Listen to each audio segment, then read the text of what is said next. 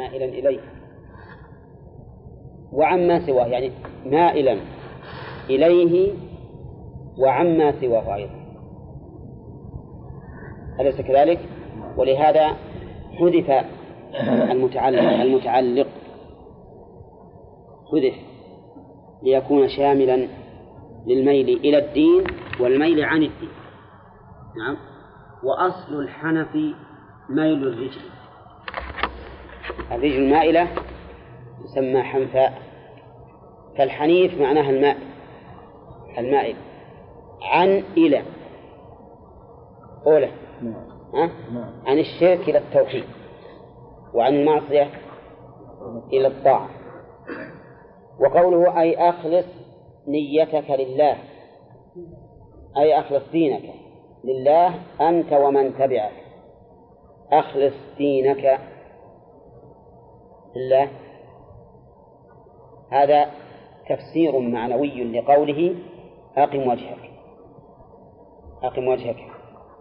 ولو جعل أعم من ذلك لكان أولى بأن إقامة الوجه تشمل الإخلاص وتمام الاتباع. لأن إقامة الوجه نحو الشيء يستلزم متابعته وعدم المخالفة. فيكون شاملا لإخلاص النية وللاتباع اللذين هما أساس العمل. كل عمل لا ينبني على الإخلاص والمتابعة فهو باطل. لأنه إذا فقد الإخلاص صار شركا وإن فقد الاتباع صار بدعة صار بدعة. وقد قال النبي عليه الصلاة والسلام إنما الأعمال بالنيات وهذا للإخلاص. وقال من عمل عملا ليس عليه أمرنا فهو رد وهذا للاتباع. قال وقوله أنت ومن تبع أنت ومن اتبعك أتى المؤلف بقوله ومن اتبعك؟ لأنه سيأتينا وصف مجموع. نعم وهو قوله منيبين إليه واتقوه. إلى آخره. ولا يمكن أن تكون الحال المجموعة لمفرد. لأن الحال وصف. فكما لا يخبر عن الواحد بالجمع لا لا تجعل الحال جمع لواحد. وما ذهب إليه المؤلف صحيح صحيح من وجهين. أولا مراعاة اللفظ الآتي والثاني أن الخطاب للرسول صلى الله عليه وسلم خطاب له ولأمته. خطاب له وللأمة. لأن زعيم القوم يوجه إليه الخطاب الموجه للجميع.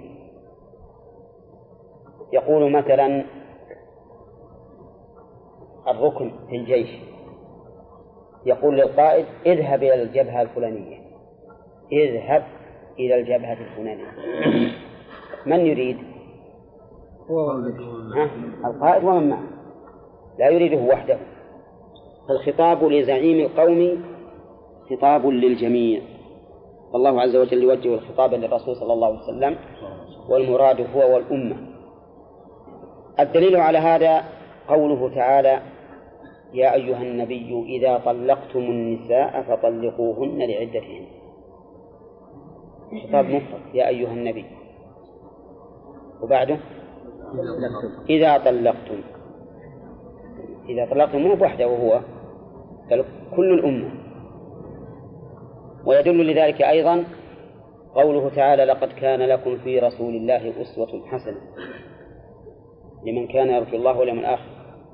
فنحن لنا فيه أسوة فنحن له تبع. إذا وجه كون الخطاب الخاص بالرسول عليه الصلاة والسلام للأمة له وجهان. الوجه الأول أن خطاب الزعيم خطاب له ولمن تبعه بدليل يا أيها النبي إذا طلقتم النساء فطلقوهن. الوجه الثاني أننا مأمورون باتباع الرسول عليه الصلاة والسلام فكل خطاب له يؤمر به أو ينهى عنه فإننا تبع له في ذلك. فإننا تبع له تبع له في ذلك. والفرق بين الوجهين ظاهر. لأن لأننا لأنه على الوجه الأول يكون تناول الخطاب لنا أصلا مع الرسول صلى الله عليه وسلم. وعلى الوجه الثاني يكون توجيه الخطاب لنا عن طريق التبعية. نعم. قال تعالى فطرة الله خلق الله التي فطر الناس عليها وهي دينه. خلقتها نعم فطرة الله التي فطر الناس عليها وهي دينه أي يلزموها قوله فطرة البحث فيها من وجهين الوجه الأول من حيث الرسم. الرسم غير جار على القواعد المعروفة. لا في الرسم العثماني ولا في الرسم الحاضر. وجه ذلك يا رشيد؟ وش وجه ذلك؟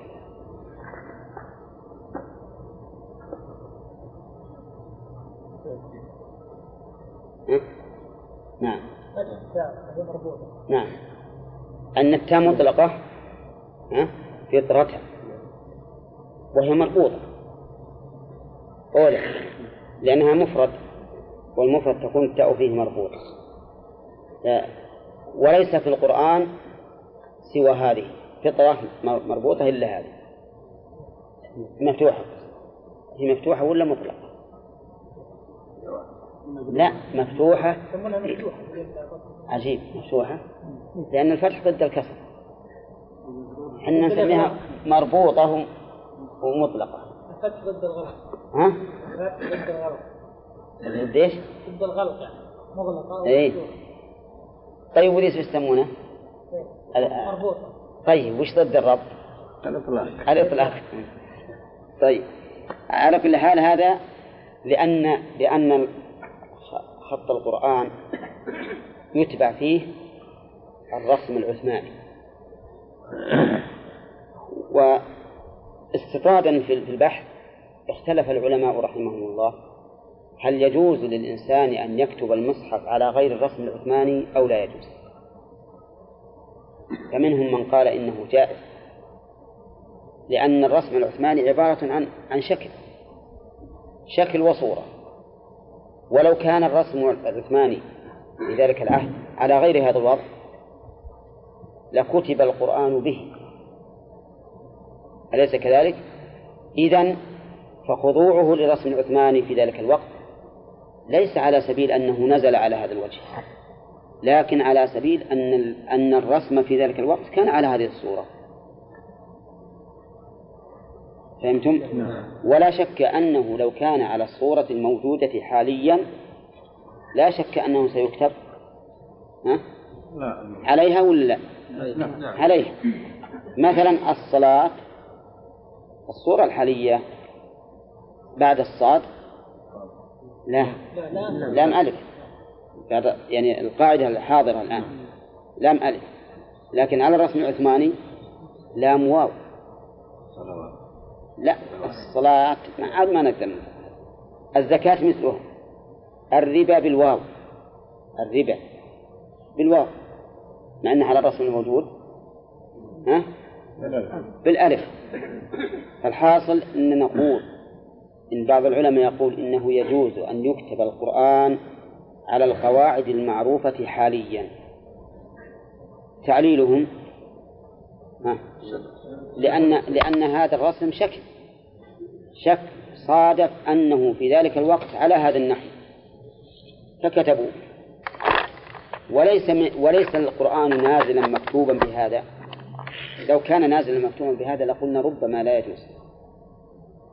لكن هذا اصطلاح. وإذا كان اصطلاحا فكل ما يؤد ما يتأدى به الغرض فإنه يجوز.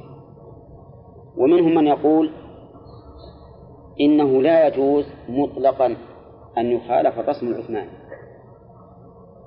وأنه يجب أن يبقى الرسم. حتى لو رسمت للصبيان على السبورة يجب أن يكون بالرسم العثماني احتراما للقرآن.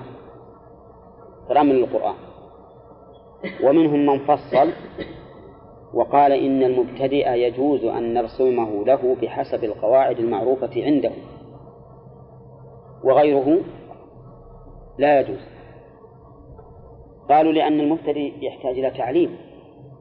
لو أنك كتبته بالرسم العثماني للمبتدئ وقلت الربا يمحق الله الربا ماذا يقرأها؟ يمحق الله الربا. أليس كذلك؟ الزكاة يقول الزكوت الصلاة الصلوت. نعم. وما أشبه ذلك. بخلاف الإنسان العالم فإنه يكتبه بالرسم العثماني وأيا كان هذه الأقوال أيا كانت كان صحيحا فإنما يفعله بعض الناس اليوم من جعلهم يكتبون القرآن على صورة النقوش. صورة النقوش. يجعلونها في براويز. أيهم أحسن نقشا؟ فإن هذا محرم. على كل على كل الأقوال. لأنه أصبح الآن إذا عملنا هذا العمل كأننا جعلنا القرآن وشيا وتطريزا. فتضيع حرمته. وأقبح من ذلك أن يجعل على صورة إنسان. على صورة إنسان. نعم. فقد شاهدت في تقويم العجيري صورة آه، إنسان بآية من القرآن. بآية من القرآن. حط راس ورجلين كأنه جالس مفترش. نعم. أعوذ بالله. مضادة ظاهرة. ومحادة لله ورسوله. الصورة محرمة. كيف عاد تكتب بها القرآن؟ تجعل كتابة للقرآن. والحاصل أن الناس نسأل الله لنا ولهم الهداية صاروا يبالغون في أشياء تضرهم ما تنفعهم بالنسبة للقرآن الكريم. نعم. كتاب الصحابة كتاب الرسول الاصطلاحي نعم. يقولون إن هذه قراءات لو كتب بالرسم الحديث. نعم. ضاعت إيه؟ كلمة قابلة للقراءة نعم نعم صحيح. لا لكن لكن الذين يقولون بالجواز يقول نحن نبي, نبي نكتبه على قراءة واحدة والقراءة الآن ضبطت ب... ما هو بالرسم؟ ضبطت ب... لا ما, ما سمعت لا لا الخلاف في هذا مشهور. ما في إجماع والبحث الثاني في قول فطرة الله. ما الذي نصبها فطرة الله؟ نعم. الذي نصبها فعل محذوف. قدره المؤلف بقوله إلزموها إلزموا فطرة الله. ومثل هذا عليكم السلام يقولون إنه منصوب على الإغراء. إنه منصوب على الإغراء. فهو إذن أبلغ من ذكر العامل التي هو الذي هو إلزم. حذفه أبلغ. لأنك لأنه إذا وجد العامل تقيدت الجملة به. لكن إذا حذفت إذا حذف العامل صارت الجملة صالحة له ولسواه مما يمكن أن يتسلط على المعمول. إلزموها آه، اعتنوا بها تمسكوا بها وما أشبه ذلك. فلهذا يقولون إنه منصوب على الإغراء وهو المبالغة في الحث نعم. ثالثا فطرة. كلمة فطرة منين مشتق؟ من فطر الشيء. فطر الشيء أي ابتدعه على غير مثال سابق. ابتدعه على غير مثال سابق. كما في قوله تعالى الحمد لله فاطر السماوات والأرض. أي مبدعهما على غير مثال سابق. هذه الفطرة أبدعها الله عز وجل في الإنسان. نعم. أو في الناس كما في لفظ الآية على غير مثال سابق. ولهذا قال فطرة الله خلقته التي فطر الناس عليها وهي دينه.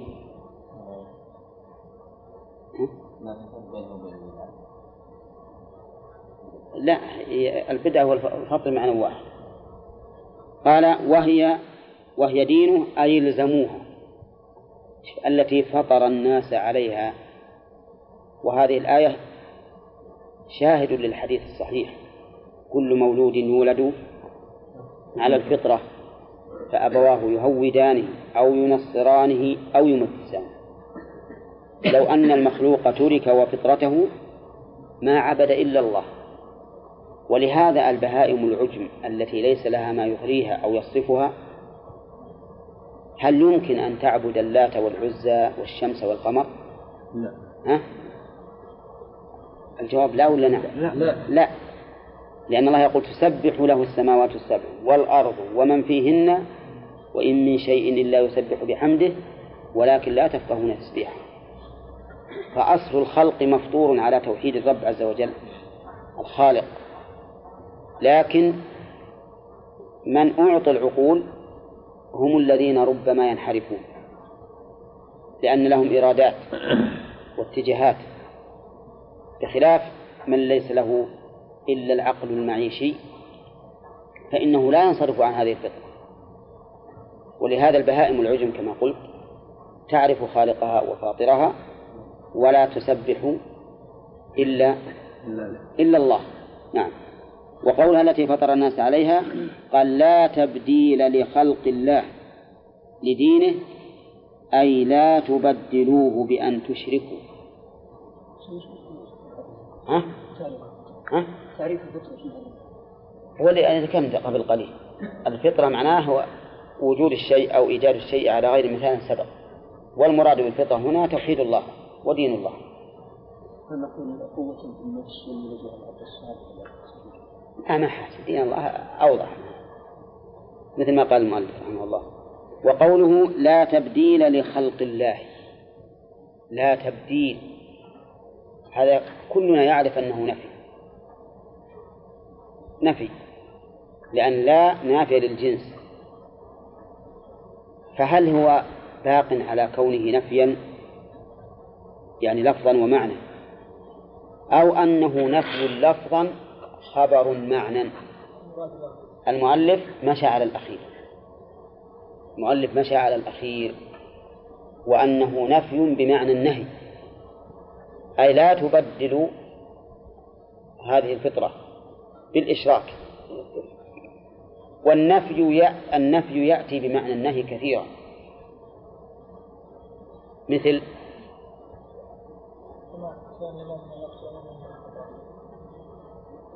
لا. لا. ما علينا كثير. ولا لا هذا نهي. قال الله تعالى ألف لام ميم ذلك الكتاب لا ريب فيه. فإنه فيها تفسيران كما تقدم أحدهما أنها بمعنى النهي أي ليس فيه ريب ولا شك والثاني بمعنى النهي لا ترتابوا فيه. ومثل قوله وأن الساعة آتية؟ لا ريب فيه. هذه لا تبديل لخلق الله أي لا تبدلوا خلق الله بالإشراك. بل كونوا أقيموا وجوهكم حنفاء. ويجوز أن يكون نفيا على ظاهره. نفيا على ظاهره. وأنه لا أحد يبدل خلق الله كما في قوله تعالى لا مبدل لكلماته وهو السميع العليم ويكون المعنى أن الأمر بيد الله عز وجل. فمن شاء هداه بقي على فطرته ومن شاء أن يضله أضله. فلا أحد يستطيع أن يبدل خلق الله. نعم. وإنما الذي بيده الأمر هو الله. وعلى هذا فيكون في الآية وجهين أو وجهان. الوجه الأول أنها خبر بمعنى النهي. والثاني أنها خبر على بابه. على بابه. وعلى الأول الأمر ظاهر. أي يعني المعنى ظاهر. أنكم لا تبدلوا فيكون الله نهانا عن الإشراك. وعلى الثاني يكون وجهه أن هذه الفطرة التي فطر الله عليها الخلق لا أحد يستطيع أن يبدلها بل الذي يبدلها هو الله. فمن أراد الله هدايته لم يضله أحد ومن أراد الله إضلاله لم يهده أحد لا سيما وأنه قال قبل هذا فمن يهدي من أضل الله. طيب من جملة أسباب التبديل من جملة أسباب التبديل ما ذكره الرسول عليه الصلاة والسلام في قوله فأبواه يهودانه أو ينصرانه أو يمجسانه. وذكر الأبوين ليس على سبيل الحصر وإنما هو على سبيل التنظير والتمثيل. يعني أن من يتصل بهذا الإنسان نعم يجعله يهوديا أو نصرانيا. وكم من إنسان تنصر لا عن طريق الأبوين ولكن عن طريق الجلساء والرفقاء. ومن ثم حذر النبي عليه الصلاة والسلام من جليس السوء ورغب في في الجليس الصالح. وقال إن مثل الجليس الصالح كحامل المسك. إما أن يحذيك أو يبيعك أو تجد منه رائحة طيبة. وجليس السوء كنافخ الكير إما أن يحرق ثيابك وإما أن تجد منه رائحة كريهة. نعم.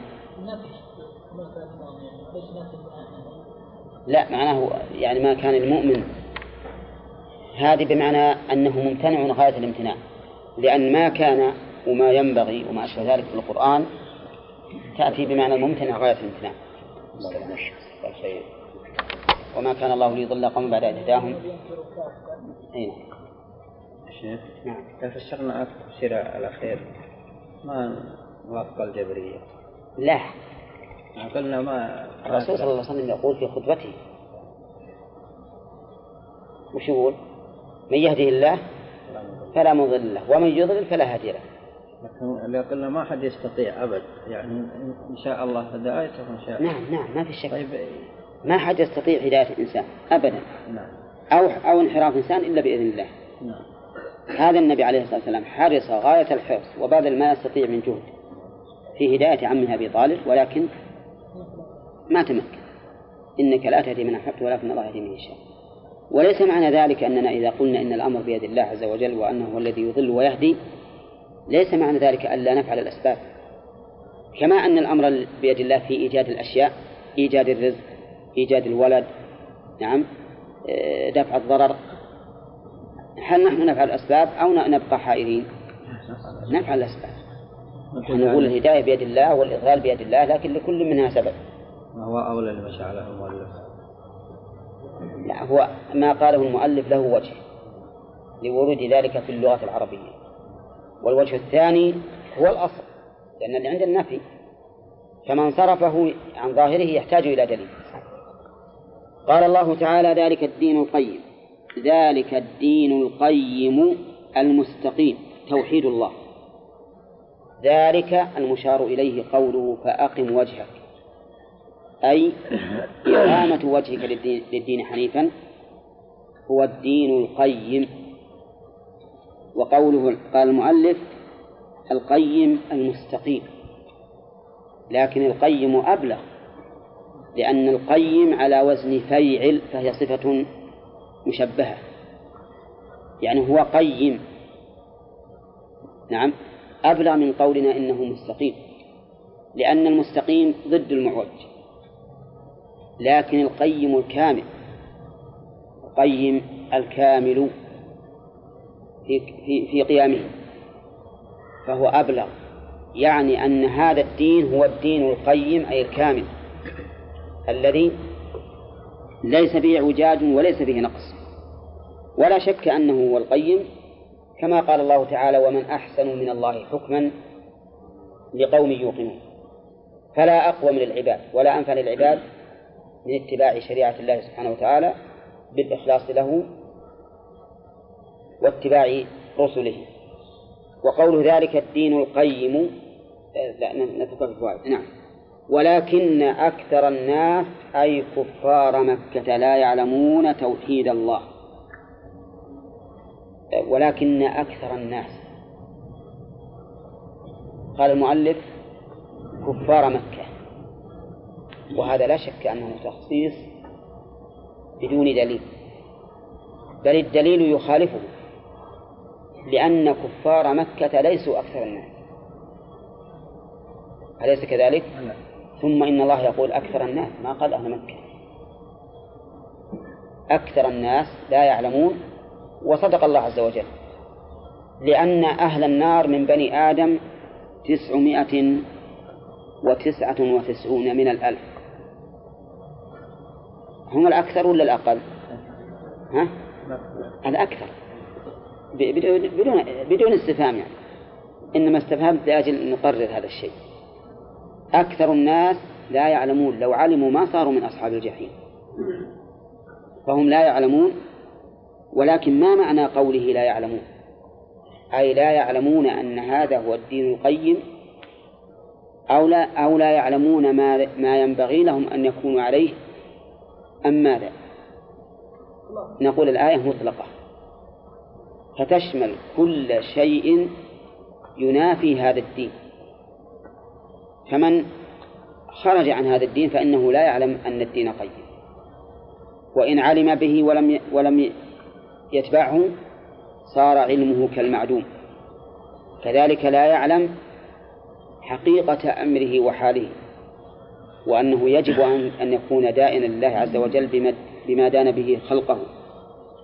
كذلك لا يعلم ما يترتب على هذا من جزاء في الثواب الجزيل لمن قام به وبالعقوبة والعذاب الأليم لمن خالفه فالمهم أن حدث المفعول وش يقتضي؟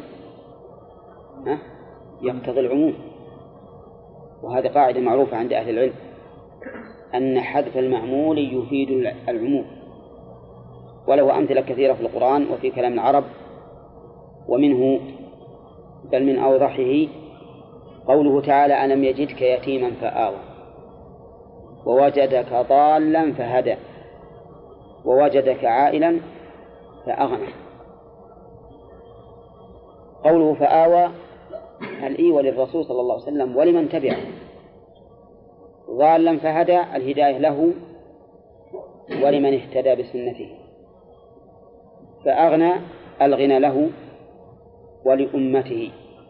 وأحلت لي المغانم أو الغنائم ولم تحل لأحد قبلي المهم أن تخصيص المؤلف بقوله كفار مكة لا وجه له والصواب أن أكثر الناس من بني آدم من كفار مكة وغيرهم لا يعلمون.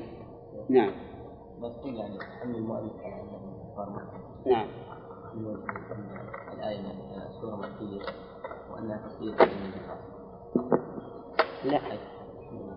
إذا قلنا بالعموم شمل كفار مكة. فكان فيه التسلية للرسول عليه الصلاة والسلام.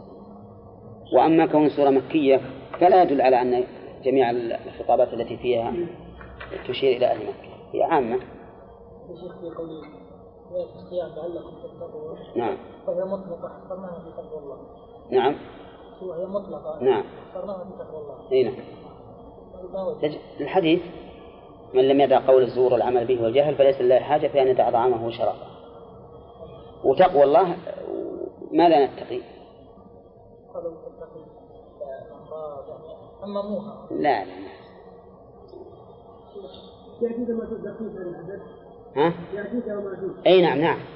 هم من بني آدم.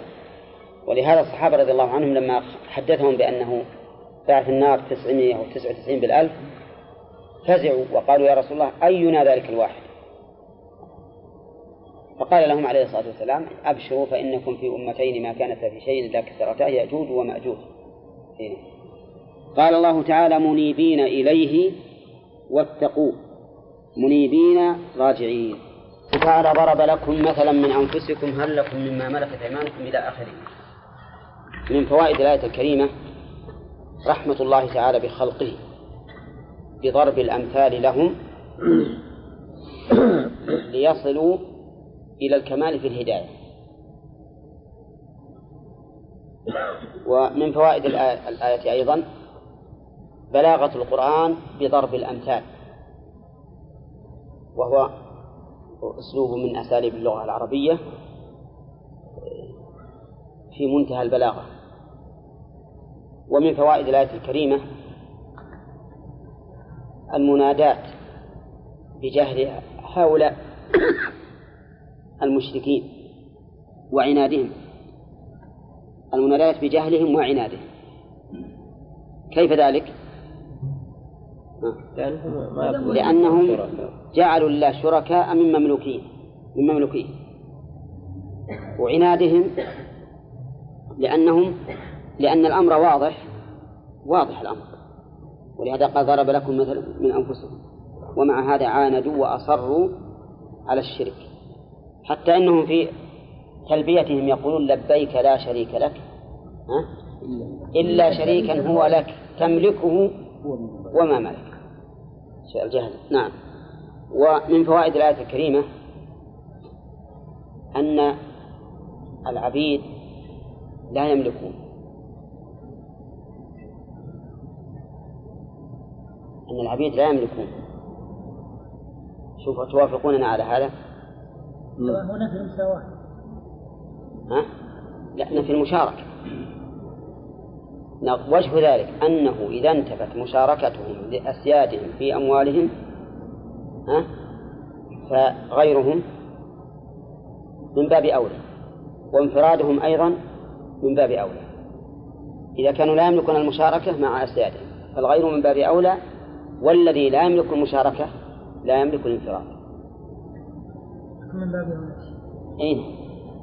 إيه ألو. اللي إذا إذا قال أنت يملك إنسان لا يملك المشاركة لأنه لضعف ماله وقلة ماله. لا قلة ماله ما فيه ما فيه محل أن يشارك فيه. لكن اللي ما يملك المشاركة مع سيده وهو أقرب من غيره ما يملك غيره طيب هذا مع أنه جاء في الحديث الصحيح عن رسول الله عليه الصلاة والسلام أنه قال من باع عبدا وله مال فماله للذي باعه إلا أن يشترط المبتاع قال فماله للذي باعه. ولا تظن أن هذا من باب التنافر حيث أضاف المال إليه ثم قال للذي باعه. ماله للذي باعه. كيف هذا؟ يقول لأن الإضافة هنا ما هي للتمليك ولكنها للاختصاص. كما تقول سرج الدابة وزمام الدابة. وحجرة الدابة وما أشبه ذلك. مع أنها لا تملكها ومن فوائد الآية ما استدل به أهل الاشتراكية حيث قالوا إن الآية تدل على ثبوت الاشتراكية. لقوله فأنتم فيه سواء أو رد عليهم. الرد. عليهم. ها؟ اي معلوم استدلوا لكن ما كل من استدل بالشيء. الذين استدلوا على إنكار الصفات بقوله ليس كمثله شيء يطاعون؟ المهم ما فيها دليل. يعني ما فيها دليل على على ثبوت الاشتراكية. خلافا لمن قال ذلك. بل فيها دليل على نفي الاشتراكية لأن قوله فأنتم فيه سواء من مدخول؟ النفي هل لكم؟ يعني ما ما يمكن أن يكون هكذا. ملكة إيمانكم أي نعم. ملكة إيمانكم فالمملوك لا يكون شريكا. ومن فوائد الآية الكريمة أن أن هذا القرآن مفصل للآيات. لقوله كذلك نفصل الآيات ومن فوائدها أيضا أنه لا يدرك هذا التفصيل إلا أهل العقل. الدليل لقوم يعقلون. ومن فوائدها مدح العقل. لأن به يدرك الإنسان هذا التفصيل الذي يفصله الله عز وجل. طيب ومن فوائد الآية الكريمة إثبات عظمة الله. لقوله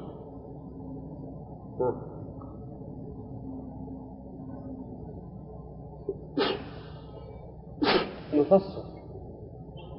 لأن نفصل أي نحن وهذه لا تكون إلا للمعظم نفسه أو الذي معه غيره. وكونه معه غيره كونه معه غيره ممتنع فيكون دالا على التعظيم.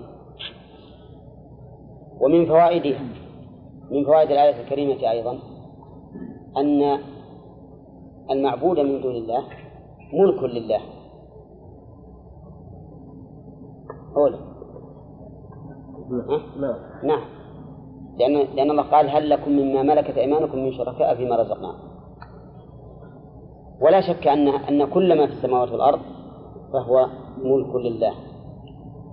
ومن فوائد الآية الكريمة أيضا أن الرزق لا ينال بالكسب. وإنما هو فضل من الله. لكن له أسباب لا شك مثل غيره من الأمور. لقوله من شركاء فيما رزقناه. لكن هذا الرزق له أسباب شرعية وأسباب كونية.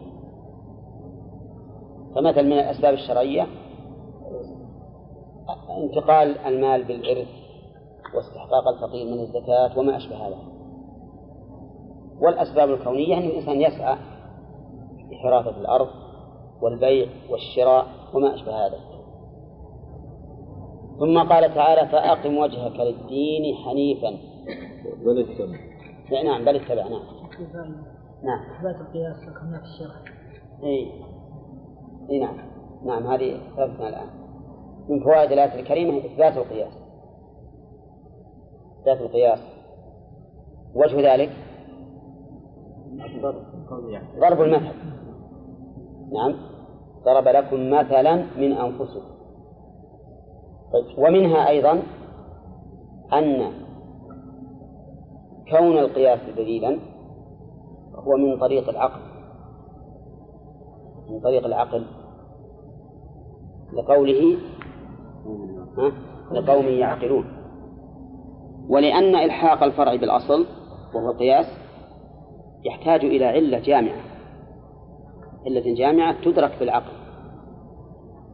طيب إذا قال قائل إذا قلتم إن القياس من يعني طريق القياس هو العقل فكيف يصح أن يكون دليلا شرعيا؟ الجواب أن الشارع اعتبره وجعله دليلا شرعيا بدليل ضرب الأمثال. وقوله لقد كان لقد كان في قصصهم ها، عبرة لأولي الألباب. نعم.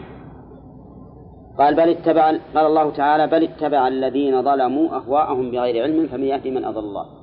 يستفاد من هذه الآية الكريمة أن المشركين وغيرهم من الذين ظلموا أنفسهم إنما اتبعوا إيش؟ أهواءهم. اتبعوا أهواءهم أما العقل ما استعملوه ولكن مجرد هوى. ولو اتبعوا العقول ما خالفوا المنقول. من فوائد الآية الكريمة جواز نفي الشيء الصفة عمن لا ينتفع بها. لقوله بغير علم. ها؟ جواز نفي الصفة عمن لا ينتفع بها. لقوله بغير علم ومن فوائد الآية الكريمة أيضا أن الأمور كلها الهداية والضلال والصلاح والفساد كلها بيد الله. بقوله فمن يهدي من أضل الله. ومن فوائدها لفت الانتباه لفت انتباه الإنسان إلى سؤال الهداية من ربه دائما. لقوله ها؟ فمن يهدي. من أضل الله. إذا علمت أنه ما أحد يهدي من أضل الله فإلى من تلجأ في طلب الهداية؟ إلى الله عز وجل. حتى نفسك لا تعتمد عليها. تعتمد على الله عز وجل في في الهداية واسأله دائما الثبات. ولهذا يقول الله عز وجل يا أيها الذين آمنوا آمنوا بالله ورسوله والكتاب الذي نزل على رسوله. يا أيها الذين آمنوا آمنوا بالله ورسوله. هم آمنوا بالله ورسوله. ها؟ إلا لكن المراد اثبتوا على هذا الشيء. اثبتوا عليه. وحققوه. وهذا كله لا ينال إلا بالله. ومن فوائد الآية الكريمة أيضا أن هؤلاء الظالمين لا يجدون من ينصرهم من عذاب الله. لقوله وما لهم. من ناصرين. ومن فوائد الآية الكريمة أيضا أن الله تعالى لا يضل أحدا إلا لظلمه. هو الذي بدأ وانحرف في إرادته السيئة فظلم فأضله الله. لقوله بل اتبع الذين ظلموا أهواءهم بغير علم فمن يهدي من أضل الله؟ هذا مفرع على على الذي قبله ولهذا أتى بالفاء فمن يهدي. إشارة إلى أن إضلالهم إنما كان بسبب ظلمهم. هم الذين ظلموا فأضلوا والعياذ بالله. و طيب. إذا قال قائل وما لهم من ناصرين؟ هل يشكل عليه ما وقع من نصر عليكم السلام المشركين في أحد مثلا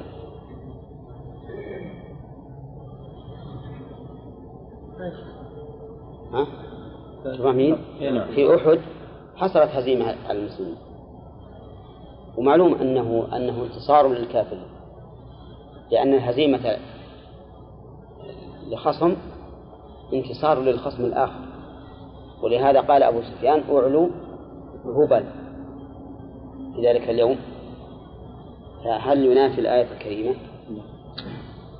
ما لهم من ناصرين من دون الله. بإرادة الله ينصرون. لكن بدون إرادة الله إذا أراد الله خذلانهم أن ينصروا أحد. أحد. طيب وجه غير هذا؟ عندك شيء؟ لأن هذه تربية للمسلمين. هذا يربيهم يعني كأن نصرهم ليس ليس لأجل أن ينتصروا. نعم. ولكن لأجل ابتلاء الآخرين. نعم. ابتلاء الآخرين. ولهذا كانت العاقبة للمؤمنين. كانت العاقبة للمؤمنين. نعم. بل قال الله عز وجل مشيرا إلى الحكمة من من انتصارهم. قال ليقطع طرفا من الذين كفروا. ليقطع طرفا من الذين كفروا. قال أهل العلم إن انتصارهم هذا يؤدي إلى أن يتشجعوا على محاربة الرسول عليه الصلاة والسلام حتى يكون نهايتهم أن يقطع طرف منهم. طيب على كل حال نقول هو في الحقيقة ليس ليس هذا الظهور على المسلمين نصرا لهؤلاء ولكن من أجل الاستدراج. بالنسبة لهم والابتلاء والامتحان بالنسبة للمؤمنين لمخالفتهم. لقول حتى إذا فشلتم وتنازعتم في الأمر وعصيتم من بعد ما أراكم ما تحبون يعني حصل ما تكرهون. بعد ما أراكم ما تحبون حصل ما تكرهون. ثم قال تعالى فأقم وجهك للدين حنيفا. نعم. على طلب العلم والعمل. به نعم. فيه الفائدة لا فيه أيضا فيه فائدة الحث على طلب العلم والعمل به لقوله بغير علم. وهل فيه دليل على ما ذهبت إليه الجبرية؟ لقوله فمن يهدي من أضل الله. قلنا قبل قليل إنه ليس فيه دليل. لأن إضلال الله لهم كان بسببهم. فيكون هم السبب. بدليل أنه أنه قال بل اتبع الذين ظلموا أهواءهم. فكانوا هم الظالمين. أولا فأضلوا والعياذ بالله. ومن فوائد الآية الكريمة الرد على القدرية. قوله. كيف؟ منين؟ فمن يهدي من أضل الله. من أضل الله. فنسب الله تعالى الإضلال إليه والذي يضل هو هؤلاء الذين حقت عليهم الضلالة. فدل هذا على أن فعل العبد في تقدير الله وخلق الله. بتقدير الله وخلقه. فإذا قال قائل هذا مشكل أن تقولوا إنه بخلق الله وهو فعل الإنسان. وهل يمكن أن يكون الشيء الواحد مفعولا لفاعلين؟ ها. ما يكون كونيا يا شيخ؟ وش اللي كون اللي هو واحد لا يمكن أن يكون مفعولا لفاعلين إلا إذا اختلفت الجهة. وإلا فأنا إذا قمت لا يمكن أن يكون قيامي قيام لشخص آخر. نعم. وأن يكون فعلي فعل فعلا لفعل آخر لفعل آخر. هذا مستحيل. لكن إذا اختلفت الجهة صح ذلك. فنقول إن فعل العبد بالنسبة للعبد فعل مباشر له. فعل مباشر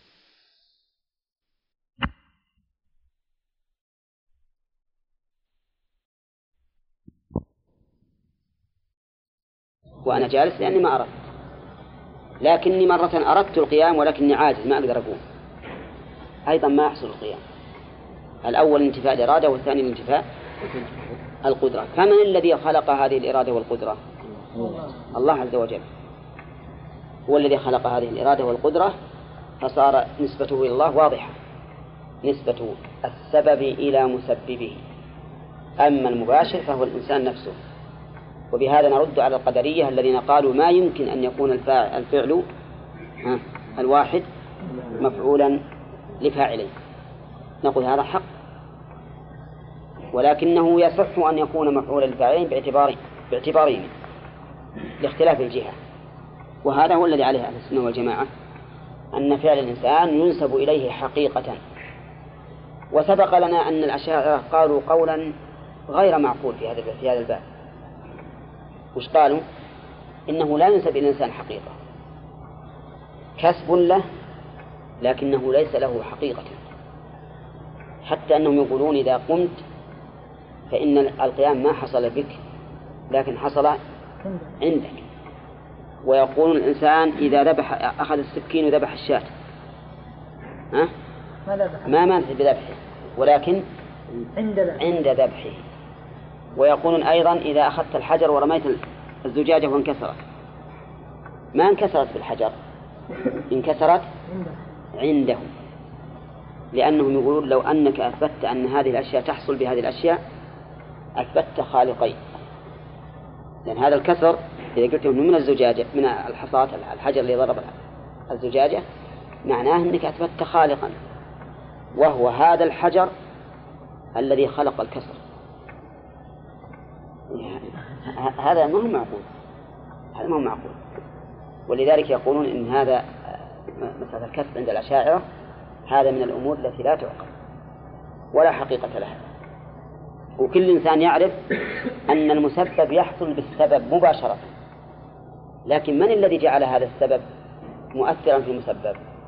الله عز وجل. الله هو الذي جعلها. وهو الذي جعل النار محرقة.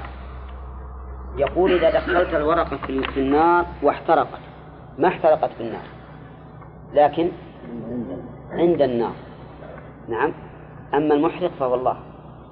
هذا لا يتحدث به الصبيان قالوا هذا وش كلام ما هو معقول هنا طيب فأقم وجهك للدين حنيفا. شوف الفوائد. فأقم وجهك للدين حنيفا فطرة الله التي فطر الناس عليها يستفاد من هذا الحديث وجوب الإخلاص لله عز وجل. نعم. لقوله فأقم وجهك للدين.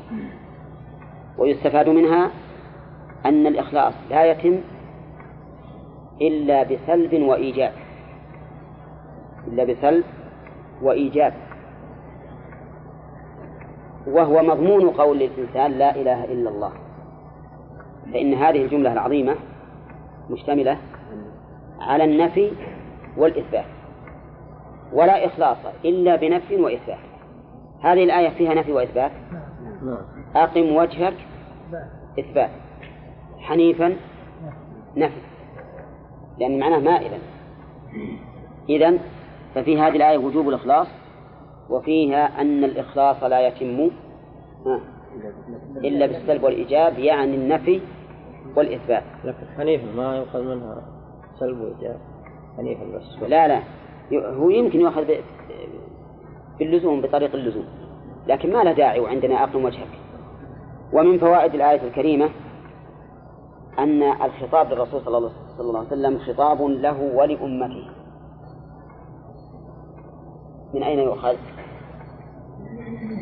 التي فطر الناس أي لا. أقم وجهك الدين حنيفا. فطرة الله التي فطر الناس لا تبديل لا أثبت من الآية اللي بعده منيبين. إليه. منيبين إليه. نعم. طيب ومن فوائد الآية الكريمة أن الإخلاص هو الفطرة. منين ناخذه؟ من قوله فطرة الله. فطرة الله التي فطر الناس عليها فتكون الآية هذه شاهدة لقول الرسول صلى الله عليه وسلم ما من مولود أو كل مولود يولد على الفطرة. ومن فوائد الآية الكريمة إثبات الخلق إثبات الخلق لله أنه الخالق وحده. لقوله فطرة الله. طيب. ومن فوائد الآية الكريمة آه، أن ما- ما يقدره الله عز وجل. ما يقدره الله فلا يمكن أن يغير.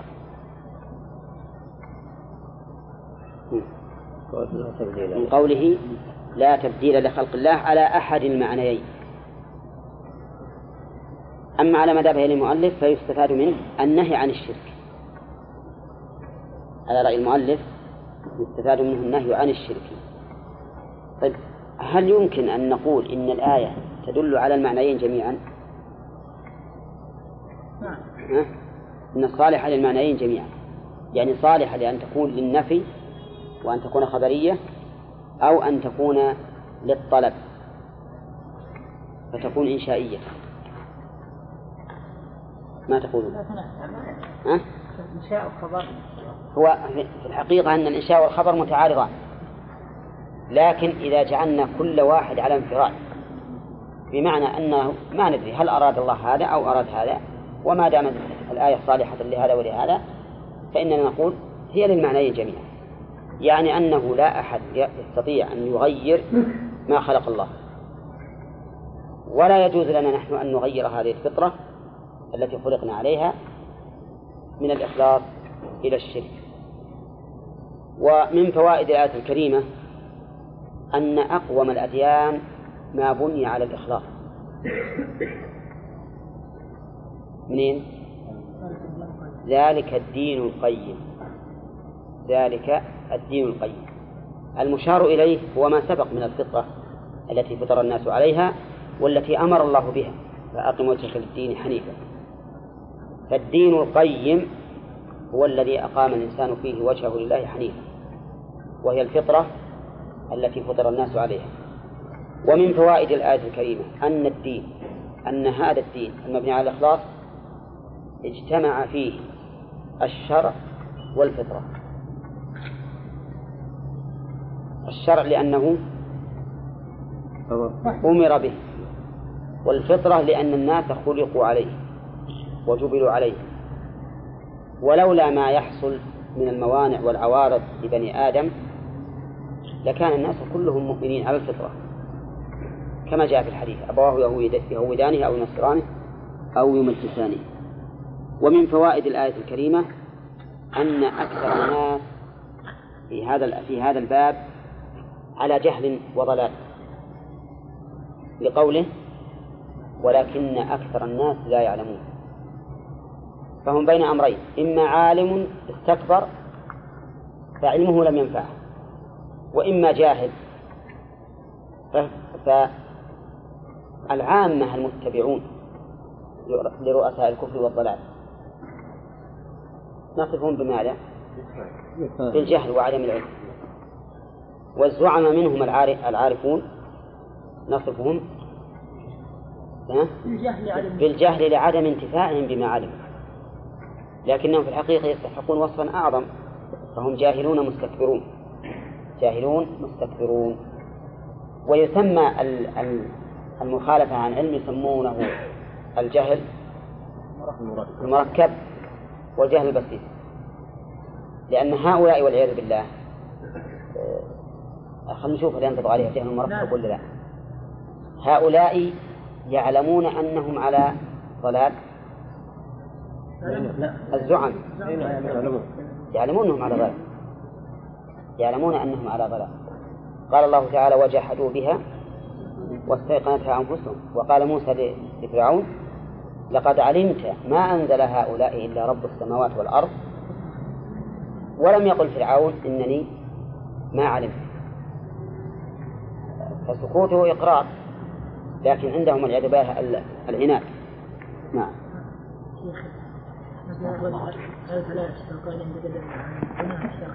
إيه. إيه. واتقون. قال المؤلف منيبين راجعين. من أناب ينيب إذا رجع. وقوله إليه يعني إلى الله تعالى فيما أمر به ونهى عنه. يعني الرجوع من معصية الله إلى طاعته وقبل ذلك من الشرك إلى التوحيد هذا معنى الإنابة. وقد أثنى الله سبحانه وتعالى على المنيبين عليه كما في قوله تعالى فاستغفر ربه وخر راكعا وأناب. فالإنابة من أفضل الأحوال للعابدين لأن المنيب إلى الله سبحانه وتعالى دائما يذكر الله بقلبه لأنه يعلم أنه قد انتقل من معصيته إلى طاعته ومن الإشراك به إلى توحيده حتى يعبد الله كأنه يراه فإن لم يكن يراه فإن الله يراه. يقول المؤلف حال من فاعل أقم وما أريد به أي أقيموا حال من فاعل أقم. أين أقم؟ فأقم وجهك للدين. وما أريد به لأنه قال الأول المؤلف ومن تبعك. أولى. أول كلامه شهود. فأقم وجهك. أنت ومن اتبعك. فيكون هذه حال تكون منيبين حالا من الفاعل ومن وما تبعه. وهذا مبني على أن الخطاب في قوله أقم للرسول صلى الله عليه وسلم شخصيا. أما إذا قلنا إن المراد به الأمة خوطب بها زعيمها فلا حاجة إلى هذا التقدير. نقول منيبين حال من فاعل أقم ولا مانع منه. أن يكون جمعا لأن المراد بالمفرد في أول الآية إيش؟ الجمع. ثم قال تعالى واتقوه وأقيموا الصلاة. واتقوه خافوه وأقيموا الصلاة. التقوى تقدمت لنا مرارا أنها مأخوذة من الوقاية وأن أصل التقوى وقوى وأن المراد بالتقوى هي اتخاذ وقاية من عذاب الله بفعل أوامره واجتناب نواهيه. وأن وأن جميع التفاسير التي فسرت فيه التقوى كلها ترجع إلى هذا المعنى الجامع العام. وهي اتخاذ وقاية من عذاب الله سبحانه وتعالى بفعل أوامره واجتناب نواهيه. نعم. فمن كان يعبد الله بفعل الأوامر لكنه يفعل النواهي فليس بمتقى عنده تقوى من وجه دون وجه. واعلم أن التقوى عند الإطلاق تشمل الدين كله. كما يقتضيه هذا التفسير. فإن قرنت بالبر كقوله وتعاونوا على البر والتقوى صار المراد بها ترك ترك المحظورات وصار المراد بالبر فعل المأمورات. نعم.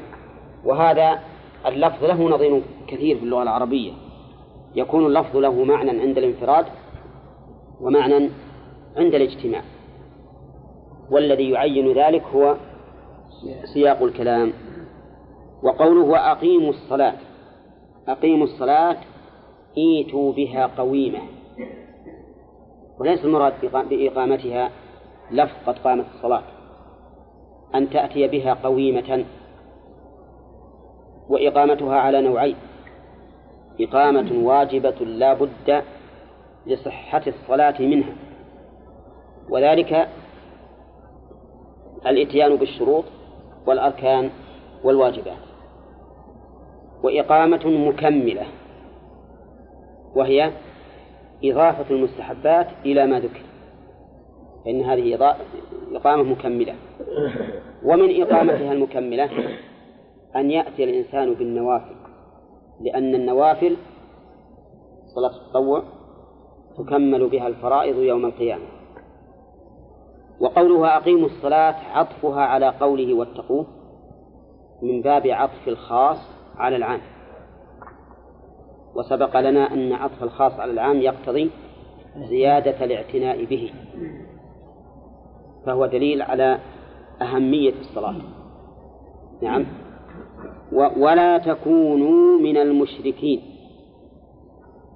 الخطاب هنا يعود على الفاعل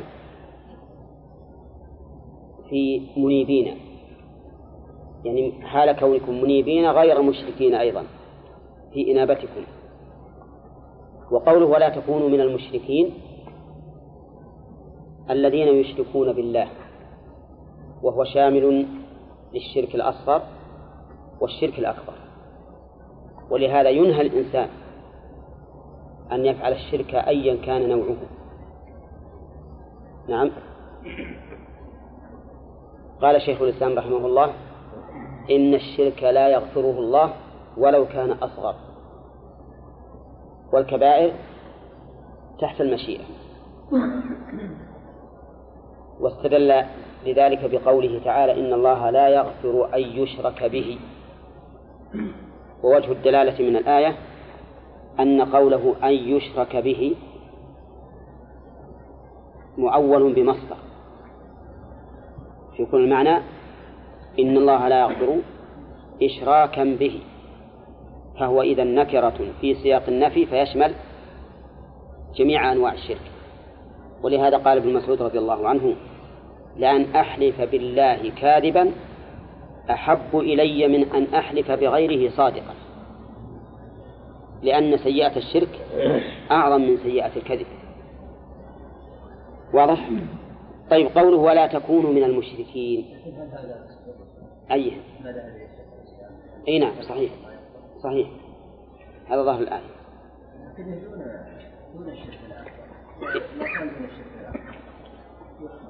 ما قيد. هو على كل حال المهم الشرك الأصغر مو بيخلد صاحبه في النار. إيه أقول ما يخلد في النار؟ يعذب به. إيه وليس المعنى أنه يخلد. المعنى أنه لا بد أن يعذب به. قول ولا تكونوا من المشركين. إذا قيل إن هذا خطاب للرسول صلى الله عليه وسلم. والشرك في حقه ممتنع. قلنا لا يمتنع أن نخاطب أن نخاطب شخصا بإثبات ما هو عليه أو بنفي ما هو منتف عنه. ويكون المعنى الثبوت على ما ذكر. فاهمين هذا؟ طيب. يقول الله عز وجل للمؤمنين يا أيها الذين آمنوا آمنوا بالله ورسوله. وهم مؤمنون. المعنى؟ اثبتوا. كذلك إذا قلت لشخص لا تشرك وهو لا يشرك المعنى؟ اثبت على نفي الشرك. اثبت على نفي الشرك. نعم. ولا تكونوا من المشركين. من الذين فرقوا دينهم من الذين يقول بدل بإعادة الجار. بدل منين؟ من المشركين. من المشركين من الذين. وأفادنا المؤلف رحمه الله أن البدل على نوعين. تارة يكون بإعادة العامل وتارة يكون بعدم الإعادة. فإذا قلت مررت بزيد أخيك فهذا بإعادة العامل؟ لا. مررت بزيد بأخيك هذا بإعادة العامل. هنا من المشركين من الذين؟ هذا بدل في إعادة العامل الذي هو حرف الجر. من الذين فرقوا دينهم باختلافهم فيما يعبدونه وكانوا شيعا فرقا في ذلك كل حزب منهم بما لديهم عندهم فرحون مسرورون. من الذين فرقوا دينهم. هذا وصف لهؤلاء المشركين. وصف مذموم. نعم من فرقوا دينهم. حيث كان لكل واحد منهم ملة ونحلة. نعم فهؤلاء يعبدون حجرا وأولئك يعبدون شمسا والآخرون يعبدون قمرا والرابع يعبد شجرا وهكذا. ثم إن لهم نحلا مختلفة فيما يسلكونه في منهاج عبادتهم. فهم فرقوا دينهم.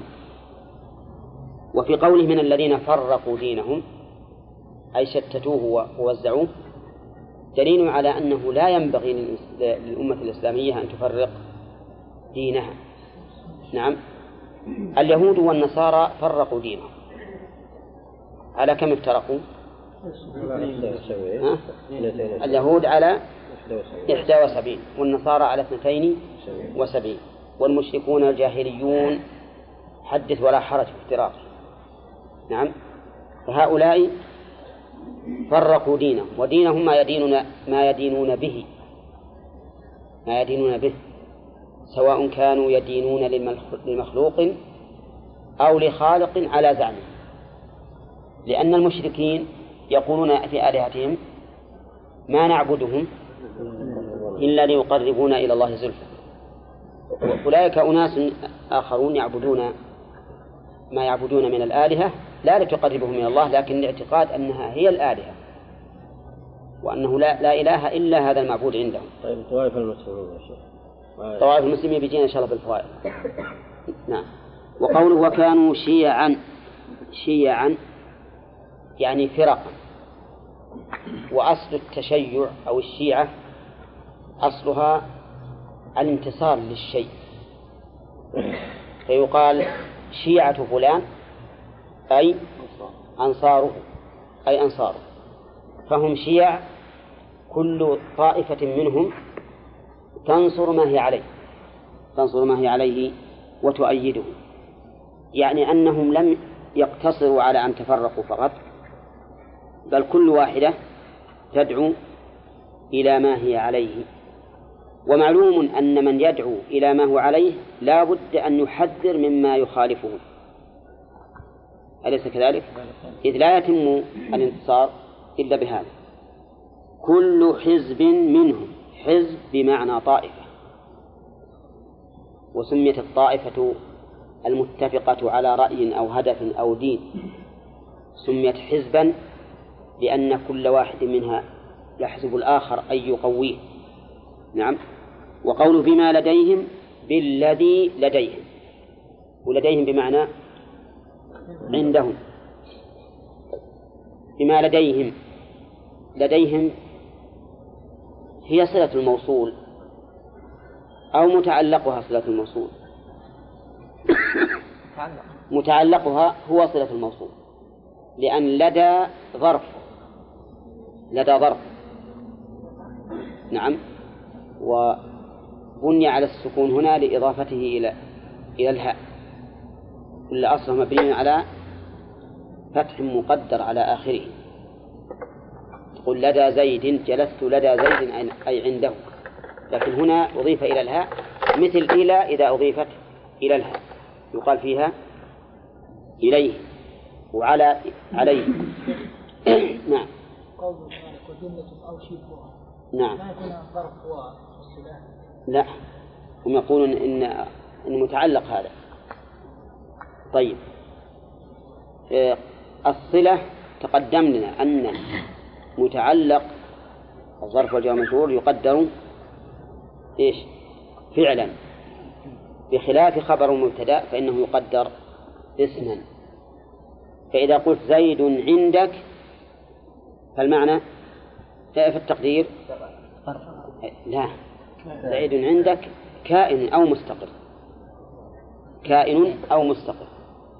وإذا قلت أكرمت الذي عندك أقول الذي استقر عندك. والفرق بينهما أن الأصل في خبر المفرد في خبر المبتدأ أن يكون مفردا. مفردا. يعني لا جملة. هذا الأصل. وأما صلة الموصول فالأصل أن تكون جملة. انتبه لهذا. على أنه يجوز أن تقدر مستقر في صلة الموصول. لكن إذا قدرت مستقر في صلة الموصول فإنه يجب أن تقدر مبتدأ لتكون جملة. التقدير مثلا الذي هو مستقر. ومن أجل هذا قلنا إن الأولى أن يقدر من الأصل فعلا حتى لا يحتاج إلى تقدير مبتدأ. نعم. طيب بما لديهم فرحون. فرحون هذه خبر كل. وقوله هنا مسرورون. لكن هذا الفرح إنما قال الله عز وجل وصفهم به لأن من فرح بشيء لازمه ولكنه فرح مذموم لأنه فرح بباطل والفرح بالباطل لا شك أنه باطل لكن لو فرحوا بما عنده من الحق نعم لكان فرحا مسرورا. لقوله تعالى قل بفضل الله وبرحمته فبذلك فليفرحوا. هو خير مما يجمعون. فالفرح لا يذم من حيث هو فرح ولكنه يذم من حيث متعلقه. فإن كان فرحا بباطل فهو مذموم وإن كان فرحا بحق فهو محمود. أما الأشر والبطر الذي ينتج عن الفرح فهذا مذموم بكل حال. حتى لو كان الفرح الإنسان بحق وأداه ذلك الفرح إلى الأشر والبطر مثل أن يفرح بما أعطاه الله من المال والبنين لكنه والعياذ بالله يتخذ من هذا وسيلة إلى العلو والاستكبار فإن ذلك فرح مذموم لنتيجته لا لذاته. وقالوا كل حزب بما لديهم فرحون إذا طبقناه الآن على الأحزاب الموجودة. وأن كل حزب فرح بما هو عليه مستمسك به مدافع عنه موهن لغيره. وجدنا أن الآية تنطبق تماما على ما يوجد الآن من الأحزاب ولا سيما في الأمة العربية. الأمة العربية الآن متحزبة. كل حزب فرح بما عنده. لكن الأمة الإسلامية ما تتحزب. لماذا؟ لأنها حزب واحد هو الإسلام. حزب واحد هو الإسلام. حتى لو اختلفت آراؤها هذا شافعي وهذا مالكي وهذا حنفي وهذا حنبلي وهذا ظاهري وما أشبه ذلك فإنها في الحقيقة متفقة. لأن كل واحد من هذه الأحزاب لا يضلل الأخرى بل إنه يمدح إذا خالفه بمقتضى الدليل عنده. الإنسان العاقل المؤمن حقا هو الذي إذا خالفه غيره بمقتضى الدليل عنده ما ما يكرهه بل يحمده على هذه المخالفة. لماذا؟ لأنه ما خالفني لأني فلان. خالفني لأنه يعتقد أن الحق معه وهذا هو الواجب عليه. الواجب على كل مؤمن أن يتبع الحق إذا تبين له. ولو خالف غيره. فإذا الطريق واحد ولا ولا مختلف؟ الطريق واحد ولو اختلف المنهاج لأن كلنا نحكم الكتاب والسنة وكلنا نعتقد أن هذا هو الحق. فلماذا أكرهه لأنه خالفني والله عز وجل يقول لا يكلف الله نفسا إلا وسعها. نعم من تبين له الحق وأصر وعاند وعلمنا أنه مجادل بالباطل فهذا ينزل منزلته. وهذا هو الميزان في قولهم لا إنكار في مسائل الاجتهاد. فإن هذه العبارة اشتهرت على الألسن لكنها مهي على إطلاقها. لأن مسائل الاجتهاد نوعان. أحدهما ما يحتمله الاجتهاد فهذه لا إنكار فيها. لأن كل إنسان إذ- إذا اجتهد إن أصاب فله أجران وإن أخطأ فله أجر. ولا يمكن أن نزن الناس بميزان واحد لأن فهم النصوص أو لأن العلم بالأحكام الشرعية يتفاوت بحسب الإيمان وحسب العلم وحسب الفهم. العلم بالأحكام الشرعية يتفاوت بهذه الثلاثة. فمن الناس من يكون معه إيمان صاف حتى يرى الحق على ما هو عليه ويفتح له باب الهداية. ومن الناس من يكون في إيمانه ضعف فيحجب عنه من الهداية بقدر ما نقص من إيمانه. الإيمان له له له أثر كبير حتى في العلم. وأظننا نذكر ما قال وكيع آه، الشافعي لوكيع. شكوت إلى وكيع سوء حفظي فأرشدني إلى ترك المعاصي وقال أعلم بأن العلم نور ونور الله لا يؤتاه عاصي. والله عز وجل يقول يا أيها الذين آمنوا إن تتقوا الله يجعل لكم فرقانا ولا فرقان إلا بعلم. فالناس يخت- يختلفون في هذا اختلافا عظيما بحسب ما معهم من الإيمان والتقوى. كذلك أيضا يختلف الناس في العلم. ولا لا؟ ها؟ إنسان مثلا يعرف كتب السنة البخاري ومسلم وغيرها من كتب السنة وإنسان ما يعرف شيء. إن كان جي إن كان جيدا يعرف البخاري. أيهم أعلم؟ الأول أعلم. والثالث الفهم. الثالث الفهم فإن الناس يختلفون فيه اختلافا عظيما. ولهذا قيل لعلي بن أبي طالب رضي الله عنه هل عهد إليكم النبي صلى الله عليه وسلم بشيء؟ فقال ما عهد إلينا بشيء. إلا ما في هذه الصحيفة أو فهما يؤتيه الله تعالى في القرآن. نعم. والفهم ما في شك أنه يختلف الناس فيه حتى إن النص الواحد تجد بعض الناس يستنبط منه مثلا عشر مسائل وآخر ما يستنبط إلا مسألتين أو ثلاثا وثالث يقول أنا أقرأ لكم الحديث وعليكم الاستنباط. نعم. فالحاصل أن الناس يختلفون. لذلك أهل السنة والجماعة والمسلمون عموما يقولون إن اختلافنا في الآراء ليس اختلافا في الدين. لأننا كلنا على هدف واحد. ولا ولا يضلل بعضنا بعضا. لكن يستثنى من ذلك من علم الحق وتبين له وعلمنا أنه معاند. فهذا له حق. قال وكل حزب بما لديهم فرحون. قال وفي قراءة فارقوا أي تركوا دينهم الذي أمروا به. فارقوا في قراءة. تكون إيش؟ سبعية سبعية. لأن اصطلاح المؤلف رحمه الله اصطلاحه إذا قال في قراءة فهي سبعية. وإذا قال قرئ فهي شاذة. كلا المؤلفين لا لا. لا هذا له.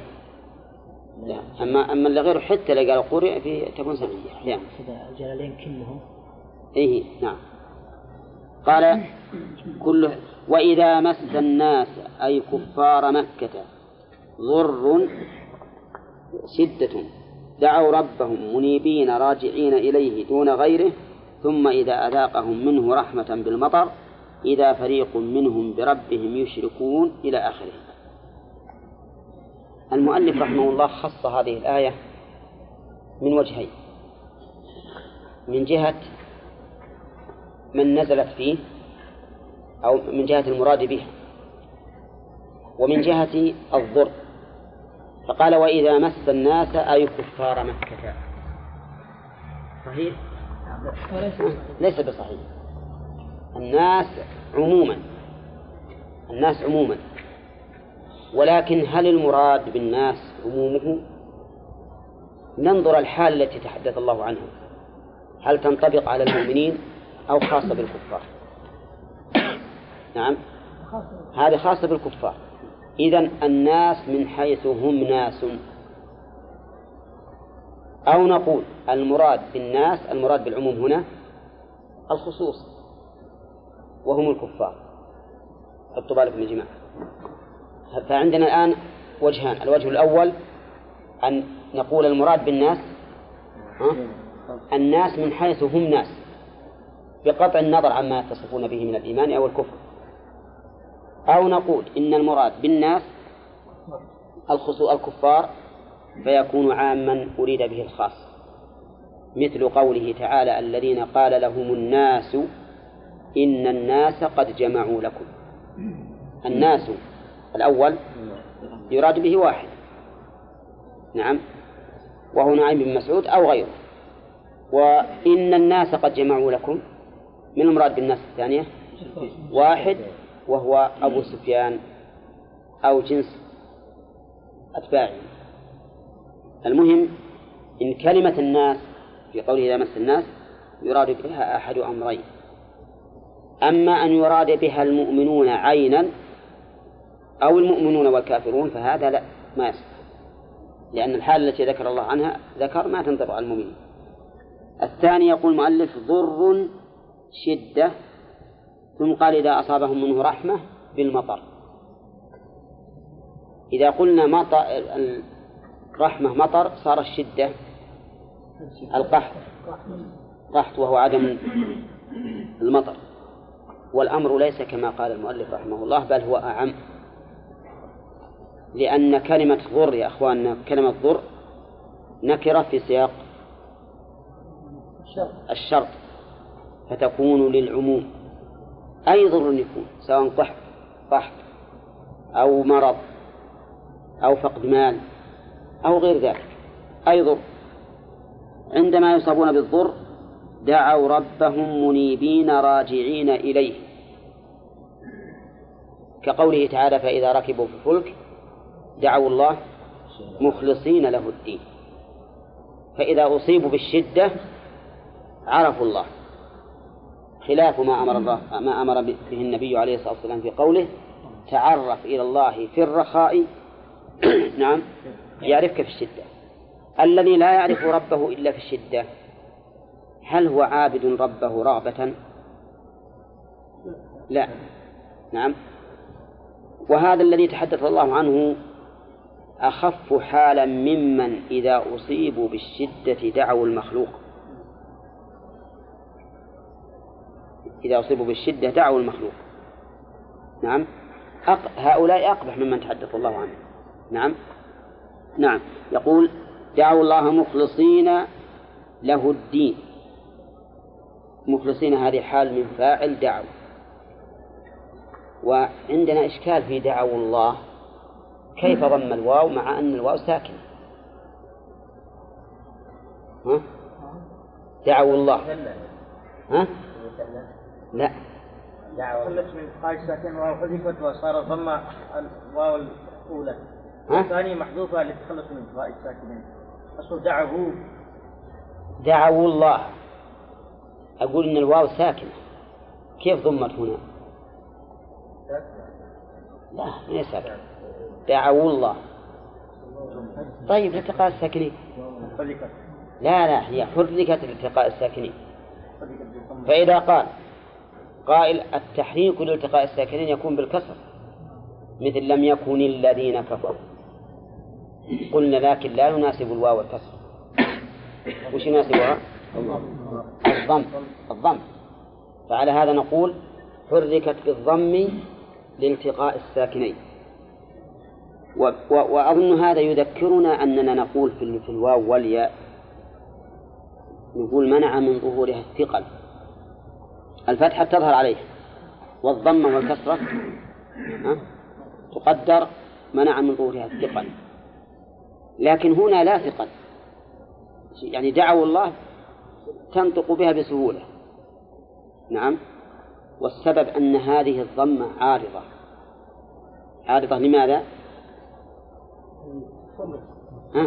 للتخلص من التقاء الساكنين. نعم. أي دعوة؟ دعوا الله. دعوا رب دعوا رب. أي أنا أدري. ما خ... هذه هذه جابها الله من دون من دون وين المعنى؟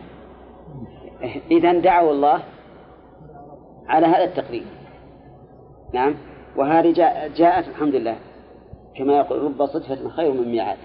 طيب. أما دعوا ربهم فليس فيها إشكال. نعم. وقوله دعوا ربهم. كلمة رب بمعنى الخالق المالك المدبر. فالربوبية تقتضي هكذا. خلق فالذي أوجد الناس هو الله. مالك لله ملك السماوات والأرض. مدبر يدبر الأمر. هذا هو الرب. تأمل دعوا ربهم حينئذ عرفوا أن الأمور بيده. لما وقعوا في الشدة عرفوا أن الأمور بيده فدعوه وقول المخلصين حال من فاعل. ها؟ لا من دعوة. ها؟ دعوا دعوا ربهم. منيبين إليه. من الواو. من الواو؟ إيه. إيه نعم. نعم. قال راجعين إليه. إليه إيش؟ دون غيره. ثم إذا أذاقهم منه رحمة بالمطر إذا فريق منهم بربهم يشركون. إذا أذاقهم منه رحمة أذاقهم يعني معناه أصابتهم الرحمة حتى تحققوها كما يتحقق الإنسان الطعام في فمه. ولهذا عبر بالإذاقة. وإن كان هذا لا يذاق يعني ما هو ما هو يدخل في في الفم لكن لتحقق إصابته صار كالشيء الذي يؤكل فيذاق. وقوله منه رحمة ما المراد بالرحمة؟ المراد ما يقابل الضر. إذا مس الناس ضر ثم إذا أذاقهم منه رحمة. فمثلا إذا كان الجد فالمراد بالرحمة ها؟ المطر والفصل إذا كان مرضا فالمراد بها الشفاء. إذا كان فقرا فالمراد به الغنى. المهم أنه يشمل يعني يقابل بالضر. نعم. أذاقهم. ما يدل الله على عدم الاستمرار. يعني مجرد وقت قليل أذاقهم. الرحمة فنكسوا. إيه مفهوم من قول إذا إذا فريق. لأن إذا للفجائية. وقوله إذا فريق إذا فجائية وهي حرف. حرف. مع أن إذا الشرطية ها اسم. لماذا؟ لأن إذا الشرطية نابت مناب الاسم اسم الشرط. وأما إذا الفجائية فنابت مناب الفاء والفاء حرف. وقوله فريق مبتدأ. وقوله مش يشركون الجملة خبر. خبر فريق. وهنا نسأل لماذا جاء المبتدأ نكرة؟ وابن مالك يقول ولا يجوز الابتداء بالنكرة ها؟ يقول ما لم تفد لأنها أفادت. وبالخصوص نقول لأنها وقعت بعد إذا الفجائية. وقعت بعد إذا الفجائية. فإذا جاء المبتدأ بعد إذا الفجائية فلا بأس أن يكون نكرة. وقوله إذا فريق منهم بربهم يشركون قال هنا إذا فريق منهم بربهم. يعني وفريق آخر. ها؟ لا يشرك. فريق آخر لا يشرك. مع أنه في آية أخرى يقول فلما نجاهم من البر إذا هم يشركون. وفي آية ثالثة فلما نجاهم إلى البر فمنهم مقتصد. وما يجحد بآياتنا إلا كل ختار كفور. فهل نقول إنها أن الآيات التي يقول الله فيها إذا هم يشركون تحمل على المشركين والآيات التي التي فيها فمنهم مقتصد أو إذا فريق منهم بربهم يشركون تنزل على العموم. نعم. اختلاف الأحوال. دعوا ربهم. الناس يقولون دعوا ربهم. إيه. إنهم ظاهرون لا يدعون ما لم يمسهم الضر في حال الرخاء لا يدعون. هذا لا ينطبق على بعض المرات هكذا وبعض المرات. هكذا. كيف؟ يعني أحيانا بعض من ينقذ بعض اللي تجري في الفلك مثلا كلهم يشركون بعد. الحين هذا الإشكال ما, ما ورد عندي إلا الآن لما وصلنا هذا آخر الآية. ولا كان بالأول قررنا أنها خاصة أنها للمشركين ما يبغى يشتغل أو أن الناس من حيث هم ناس. نعم. ولكن لما قال إذا فريق منهم بربهم يشركون صار عندي تردد. هل الآية عامة؟ ونقول إن المؤمنين إذا أصيبوا بالضراء لا شك أنهم يلجؤون إلى الله أكثر كما هو مشاهد. نعم. يعني ولهذا قال الرسول عليه تعرف إلى الله في الرخاء يعرفك في الشدة. فهذا دليل على أن الإنسان في حال الرخاء قد يحصل منه غفلة عن الله عز وجل وعدم تعرف. لكن في حال الشدة يلجؤون إلى الله عز وجل. قال النبي عليه الصلاة والسلام في الكسوف إذا رأيتم إن الله يخوف بهم عباده فإذا رأيتموهم رأيتموهما فافزعوا إلى ذكر الله. فالآية تحتاج إلى تأمل. إنما الذي يبدو لي الآن أن الآيات التي يقول الله فيها فلما نجاهم إذا هم يشركون تكون خاصة بالمشركين. أما الآية التي الآيات التي يقول فمنهم مقتصد وإذا فريق منهم فإنها تصلح للعموم لأن الناس حتى المؤمنون أو حتى المؤمنين إذا أصابهم الضر صار عندهم من الرجوع إلى الله عز وجل واللجوء إليه أكثر. نعم. صلاة الاستسقاء ما هي برجوع إلى الله وإنابة؟ أكثر. وصلاة الكسوف. وحتى أنت الآن بنفسك إذا وقعت في شدة تجد عندك من من اللجوء إلى الله عز وجل والافتقار إليه أكثر مما إذا كنت في رخاء في رخاء. نعم. وتأملوها إن شاء الله حتى حتى غد لجل عند ذكر الفوائد. نعم. شيخ ورد الذم لمن عرف الله منيبين إليه واتقوه.